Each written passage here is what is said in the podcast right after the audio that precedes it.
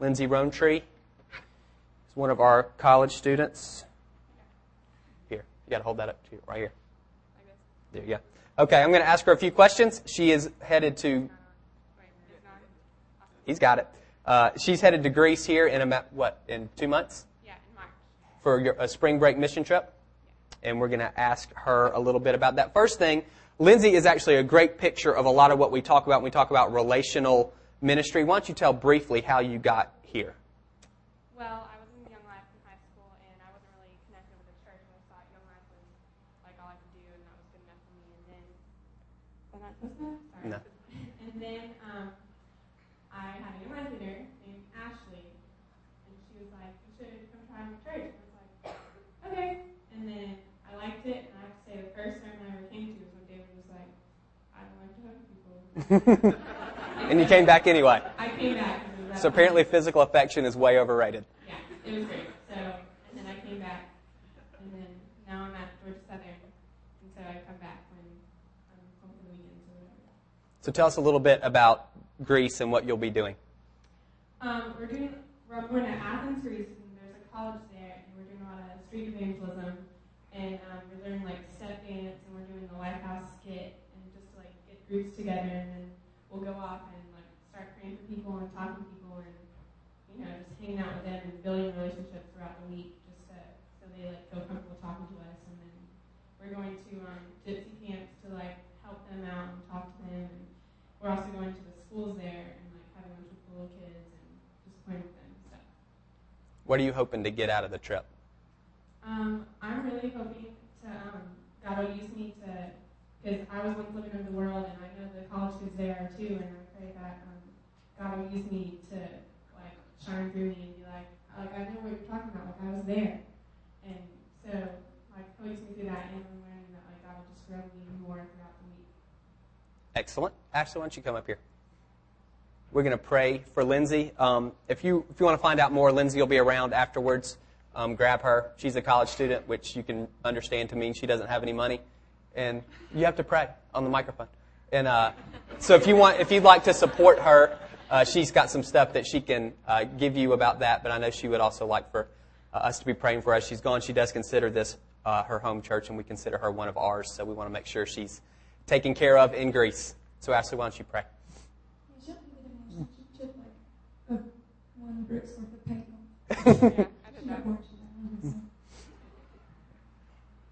God, thank you for my friend Lindsay. Thank you for the awesome and that you have done in her life, God, in the past year. I thank you for stirring her heart pursuing her, and um, for her just willingness and obedience, Lord, to dive in after you. Thank you for her passion. And I pray for this trip, God. I thank you that you are going to amaze her at the funds that you are bringing, Lord. You're an abundant God, and more than what she needs, you're going to help other people to go on this trip through Lindsay, God. And I thank you for that. Thank you for the lives that are going to be changed in Greece because of this obedience. Lord, one of your servants who has fallen in love with you and has realized how much you love her and wants to share that with the world. God, thank you so much for that. I pray that we continue to prepare her heart and her mind, God, just to reach out to others, but to continue to receive her love. And we just thank you, God, right now, that you're going to provide for this trip and, and just everything um, in her life, And we ask all this in the name of Jesus. Amen. Thanks. You can just take that back to your seat. Thanks. All right, and I ask you a question. This, tell me what you think. This participation, but don't yell all at once. What are the top ten New Year's resolutions? Okay, lose weight, get in shape. That's number one. What else you got? Save money. That's number three. Organize. Number ten. Stop smoking is number six. What? More time with family. That's number four. Go to church. Did not make the top ten. What else you got? Number two, I, I give you, it has something to do with money. It's a little different from saving money. That's it. Stick to a budget. We got five, seven, eight, nine. Be a better person. Uh, more specific. Stop cussing did not make the top 10. What else you got? Get a better job is number seven. Three more. No. Did not make the top 10. Stop drinking did not make the top 10. nope. Y'all are struggling. Help others, be better friend. We'll give you that. That's number nine. I got two more. I can't believe y'all missed this one. There's two. One of them's tricky. One shouldn't be tricky. Did not make the top 10. Find a soulmate, pretty close to better relationships. And one that you might not know is to learn something new. Those are the top 10 New Year's resolutions every year, not just in 2009. If you go back and you look, they're always, sometimes they shuffle around a little bit. The job thing probably moved up this year, but that's basically, that's it. Those are the things people say they want to do every year. And the, well, how come? I mean, if, if everyone is saying they want to do those things every year, then how come they're saying it every year? And the reason is because most people fail. 50% of the people who make New Year's resolutions have already ditched them by the end of January, and 90% have ditched them by the beginning of March. So that's not too far from now. 90% of the people who said things have already given up. So of course they're going to be their resolutions again next year because they didn't do it this year. This is Colossians 2, starting in verse 20. Since you died with Christ to the basic principles the, of, the, of this world, excuse me, why, as though you still belong to it, do you submit to its rules? Do not handle, do not taste, do not touch. These are all destined to perish with use because they are based on human commands and teachings. Such regulations indeed have an appearance of wisdom with their self-imposed worship, their false humility, and their harsh treatment of the body, but they lack any value in restraining sensual indulgence the Christians at Colossae had a problem. They bought into some false teaching that said the stricter they were personally, the better off they were. The key to being in a right relationship with God, this false teaching said, was to, you can see there, self-imposed worship, false humility, and harsh treatment of the body. So they thought if they tried really hard not to sin, then they would be okay. And what Paul is trying to wake them up, he's saying these rules that you have, don't taste, don't touch, don't handle, they don't work. That doesn't, it doesn't work. Back in the fall, if you were here and we talked about the Sermon on the Mount, one of the things we said is you can't tame sin. You can't domesticate it. You can't put fences around it. It breaks all the rules. The only way to get rid of sin is to kill it. That's what we, that's what you do. You have to kill your flesh, kill your sin nature. You can't put rules around it because eventually it's going to break free. And that's what Paul is trying to get these guys to see the thing that people who make New Year's resolutions have in common with these Christians who Paul is writing to is both of them know what they want to do. This is my goal. I want to lose weight. I want to get in shape. I want to save money. I want to quit smoking, whatever it is. The, these Christians that Paul is writing to, we want to be in a right relationship with God. We want to connect with God. They know where they're going, but the way they're, what they're doing doesn't get them there. They're doing stuff that just doesn't work. You may have heard that expression, you can't dig a new hole by digging the same hole deeper. That's what these guys are doing. They're just digging the same hole deeper. For thousands of years, people tried to obey the law and say, if I obey the law well enough, I'll be in a right relationship with God. I will not sin. It never works. It's never ever worked in the history of working. That's why we have a New Testament, because the Old Testament doesn't work. In the Old Testament, observe the law, follow the law, do this, do, and then it doesn't work. We can't do it. That's why we have Jesus. That's why he paid it all. The, the, Paul is trying to get these guys in Colossae to, to get it. You're doing something that has never worked. You're digging the same hole deeper. You've got to dig a new hole. And the same thing is true of us a lot of times. This is kind of an introduction to an introduction to a series we're going to do on dreaming versus doing. This actually should probably be like three or four weeks into the series sequentially, but I'm going to do it now, and we'll see how it works. I was thinking about this idea for probably the first nine months that we've been in, that we moved in here in August of 2007, and probably until June of 2008, I operated under a bad assumption. I feel like one of the most important things, there are three things I think are really important for me to do as a pastor, and one of those three is to help people figure out what God's called them to do and then to do that. Ephesians 2.10 says God's created good works in advance for us to do.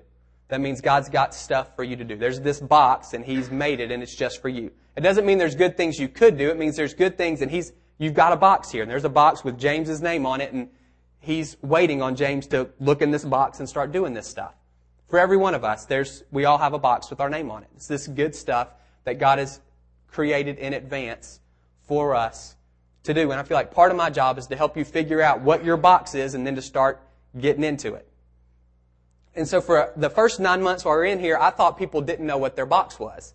And so I spent a lot of time trying to figure out how do we get at what those boxes are. We do something every other month called a ministry greenhouse, and the idea is to help people figure out what's in their heart, what's in their box, and how to do it. And so we spent time trying to listen to the Lord, and everybody was really good at that. And we did all these different things. And back in June, Brandon did this thing. He called it a strategic orientation, which is a fancy way of saying he asked us questions to figure out what was really in our heart to do. And so he asked these 10 questions. We maybe had 35 or 40 people here, I think. And it was, it was really good. And people were writing, and they had this stuff. And at the end, we broke up into two groups to pray. One group was people who didn't know what their box was, and the other group was people who did know what their box was. 90% of the people were in this group. I remember three people who said, I don't know what my box is. I don't know what these good things are that God has created for me to do. And I, I was sitting back there and I thought, I've been wrong for nine months. I thought there would be almost everybody would say, I don't know what my box is. Most people, 90% of them did. And if that's representative of who we are, then most of us know what we want to do. So then the question is, well, why aren't we doing it? And I'm wondering how many of us, we need to dig a new hole, but we're just digging the same one deeper. We're just doing things that don't work. Psalm 37 4 says, God wants to give you the desires of your heart. If you delight in the Lord, He will give you the desires of your heart. Most of us know what that is. We know, if we were honest, we know what the desires of our heart are. We know what's in there. I'd encourage you, if you don't, over the next week or two, to, to get into that. We're going to come back to that in a couple of weeks when we talk about the idea of dreaming versus doing. What's the dream? You got to figure out what's in here. But most of you already know. You know who you want to be. You know where you want to be. You know what you want to be doing. One, three, five, ten years from now. Most of you know the box. You know what the good works are that God has created for you to do.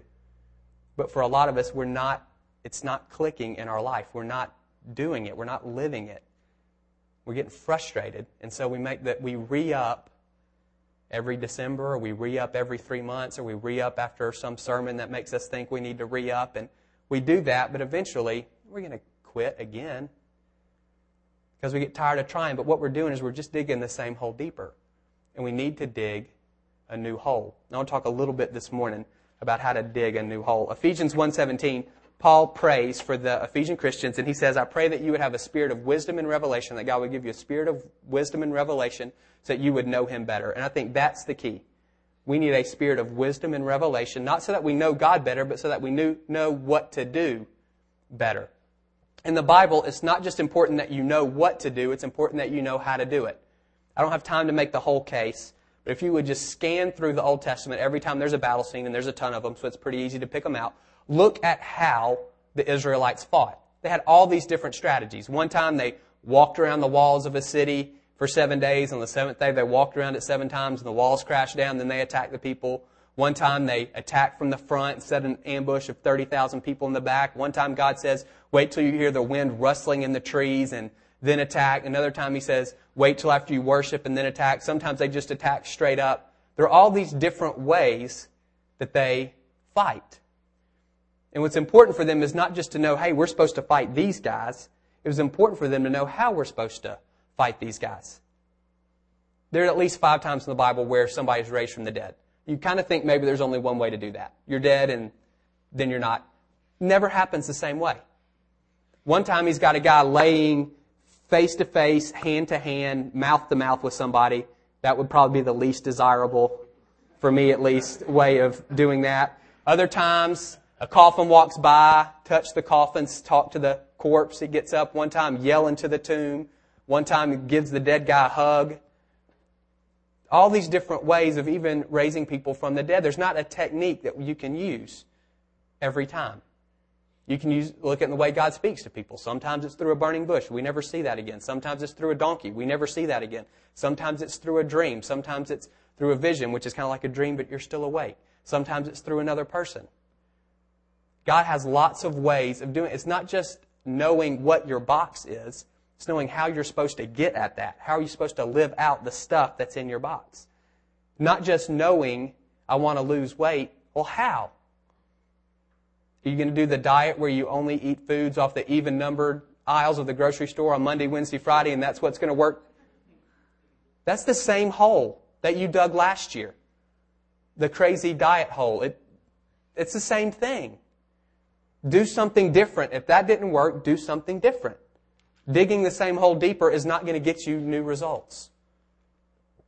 And so we need to figure out, well, how does God want us to do what He wants us to do? Or we're going to get frustrated. We're just going to keep getting deeper and deeper, but nothing is really going to change. We're not going to see anything happen, and we're going to be writing the same resolution again next year, or our box is still going to be sitting there next year and we haven't opened it yet. We still can't figure out how to get that into our life.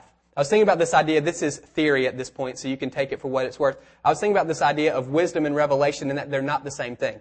Give us the spirit of wisdom and revelation, so that makes me think they're different. And I was thinking about wisdom, and I think wisdom is kind of like holy common sense. H-O-L-Y, common sense.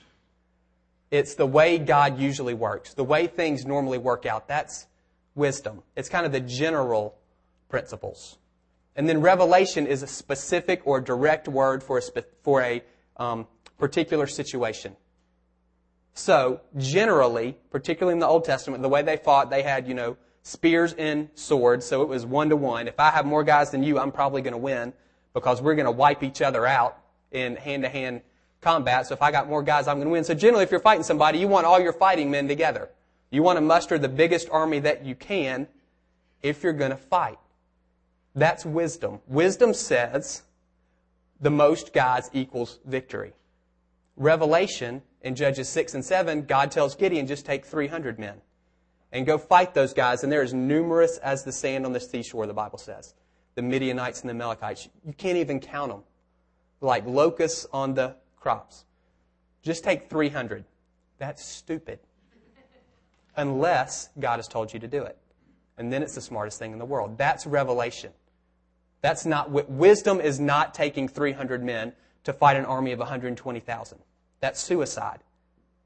But if God says in this instant, Gideon, do this, well, that's revelation, and revelation trumps wisdom. Always. It always does. Wisdom is how God usually works. It's how, it's how we, use, we should normally do things. And occasionally, God will give something new. It's a, it's a word of revelation that says, do it different. And when, it, when He does, we need to, and most of us, I think, are bent one way or the other. We're wisdom people or we're revelation people. And we tend to demean the other. If we're bent towards wisdom, we tend to think of revelation as crazy and irresponsible. If we're bent towards revelation, we tend to think that wisdom, those guys don't have any faith and they're not trusting the Lord. We tend to go one way or the other, but we need both. Paul says a spirit of wisdom and revelation, not wisdom or. You need both. I need both if we're going to dig a new hole. If we're going to get where God wants us to get, I'm talking about you in your life individually. If you're going to get where God wants you to get, if you're going to be the person God wants you to be, if Psalm 37 4 is going to be true for you, that you will delight yourself in the Lord and He will give you the desires of your heart, you need wisdom and revelation. But most of you are bent one way or the other, and you tend to neglect the other. People who are bent towards wisdom tend to make good decisions. Usually they make good decisions. Rarely do they make great ones. The thing that allows them, this wisdom thing, the way God usually works, that means most of the time they're going to do the right thing. But the, they miss the instances where God says do something different. They never go fight 120,000 people with 300. And so they miss that entire opportunity to see God work. They make good decisions, they almost never make great ones. And it's kind of a boring life. If you're bent towards wisdom, you need to make sure these are the, some of the things that you'll fall into. One, you'll make good decisions, you won't make great ones. Two, you remove the relational element of living your life. You don't necessarily need God to speak to you because He already has. You've got everything you need. You just got to figure out which chapter and which verse applies to this situation in your life. And so there's not necessarily a seeking of God and trying to listen to God. You actually remove the faith element from your life as well because it's the way wisdom says this is how God usually works. There's not a lot of risk involved. And so this whole idea of trusting God and seeing God. You maybe you've heard of you're not trusting God to do something that if He doesn't show up, you're going to fail. You're not trusting God, and that's true in a lot of cases. Are you trusting God to do something in your life that you can't do on your own? People, wisdom people, sometimes miss that entire opportunity. And so they're good. It's never great. And by great, I don't mean they're great. I mean they never see God do great things. And what wisdom people need to know is wisdom was always once revelation. Wisdom is just revelation that's been tested over time. It was fresh to somebody at some point. But it's, it's proven itself over time. And so it's become wisdom. It's not crazy. It's not irresponsible. It's just, it's hearing God in a different way. Revelation people, if you're bent towards that, you might despise, maybe not despise, but you neglect or you demean wisdom because it just seems regular. Well, that's just common sense. Where's the Lord in that? We talked a few weeks ago about Psalm 126 3. The Lord has done great things for me, and we are filled, filled with joy. And so sometimes for us, when we hear great things, we think miracles. Miracles are great things, for sure. But not all great things are miracles. Anything God does is a great thing because He's a great God. And sometimes revelation people think, well, the only way God can speak is through some miraculous way. Through a dream or a vision or an angel or something like that. It's not regular. It's definitely not through your parents. It's definitely not through people who love you. That's just normal. It's not common sense. That's not how God speaks. It's just, that's too regular and those people, revelation people, you don't necessarily, you make great decisions and you make wretched decisions. It's all or nothing. You're hitting a home run or you're striking out. There's nothing in between. Wisdom people make a lot of good decisions and never make great ones. Revelation people make great decisions and a lot of terrible ones.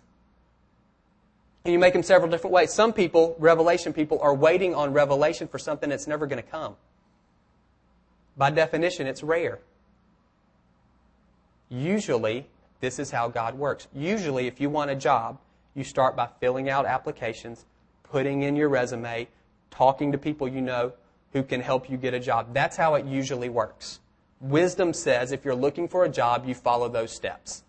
There are revelation people who sit there and say, well, God's just going to bring me the perfect job, and so I'm going to sit in my La-Z-Boy. I'm going to wake up at 11 every morning. I'm going to pray till 1, and then I'm going to take a nap, and then I'm going to pray. And that's what you, no, maybe. If God give, if that's a word from God to you, all right, go for it. But if you don't have a word from God, you're being stupid. Because wisdom says this is how you get a job. Most people, when they get married, leading up to that, spend a good bit of time trying to get to know the person they're going to marry. As much time as they possibly can before you ask this question, will you marry me? That's what Wisdom says you do that. You try to get to know one another. I know a couple, they've been married for 35 plus years. One blind date, and then he proposed. Stupid. Unless God has told you. She's it. If he hasn't, and that's not the story you stand up and tell other people.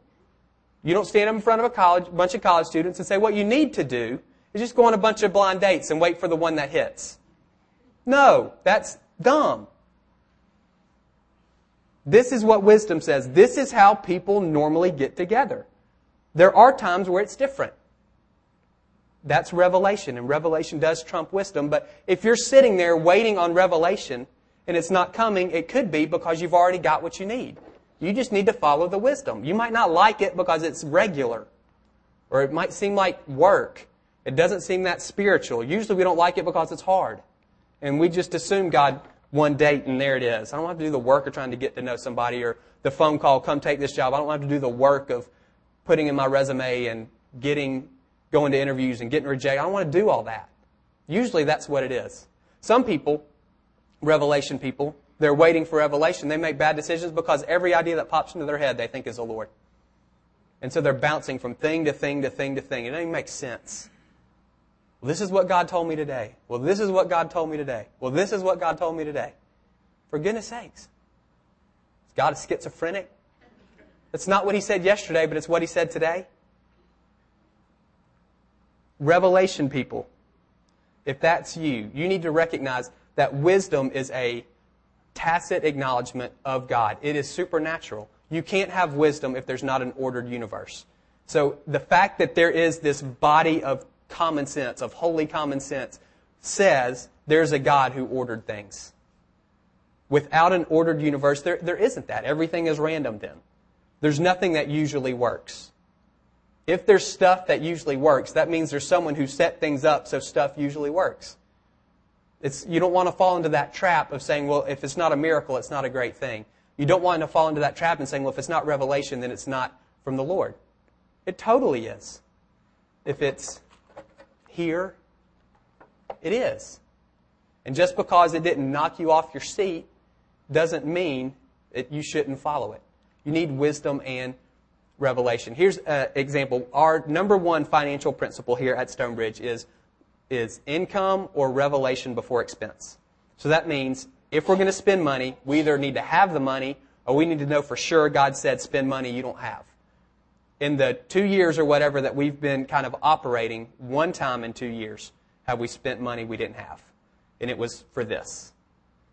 When we, for this building, we, we prayed, we felt like the Lord said, you guys need to be on the square. This place opened up. It cost us $90,000 to renovate it, and we didn't have it.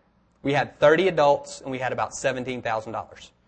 And we felt like the Lord said this was the place. And so we signed a lease, and we hired a contractor, and lucky for us, the contractor happened to go to church here. So that worked out really well. And he started working. And we started praying, and I asked this group of 30 people and said, This is what we're doing. How much money can you give in the next month? You don't have three years to make a pledge because he needs to be paid. You have three weeks. And they came up with about $40,000. And then somebody who has never come to this church, anonymous gift, $25,000. And then our home church, Riverstone, decided to take up a special offering, $30,000. And we had it.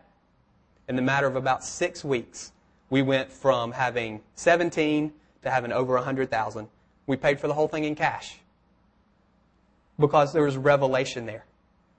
We don't do that very much because wisdom says if you don't have the money, you don't spend it.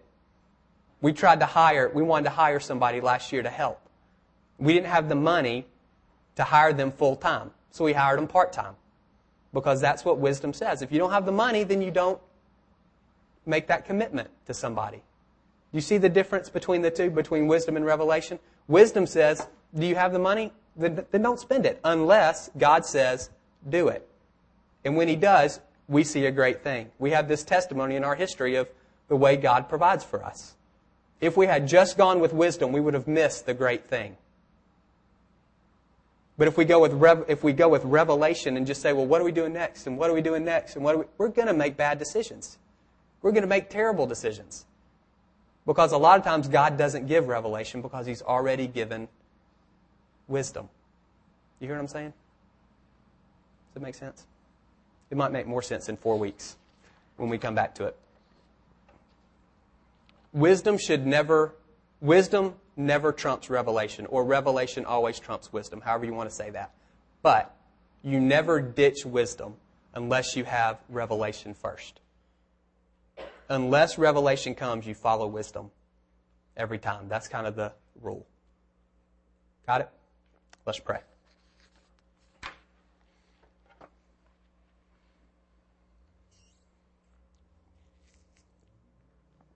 Lord, as we begin to try to get into this whole idea of dreaming and doing, I pray that one, that you would clarify what the dream is.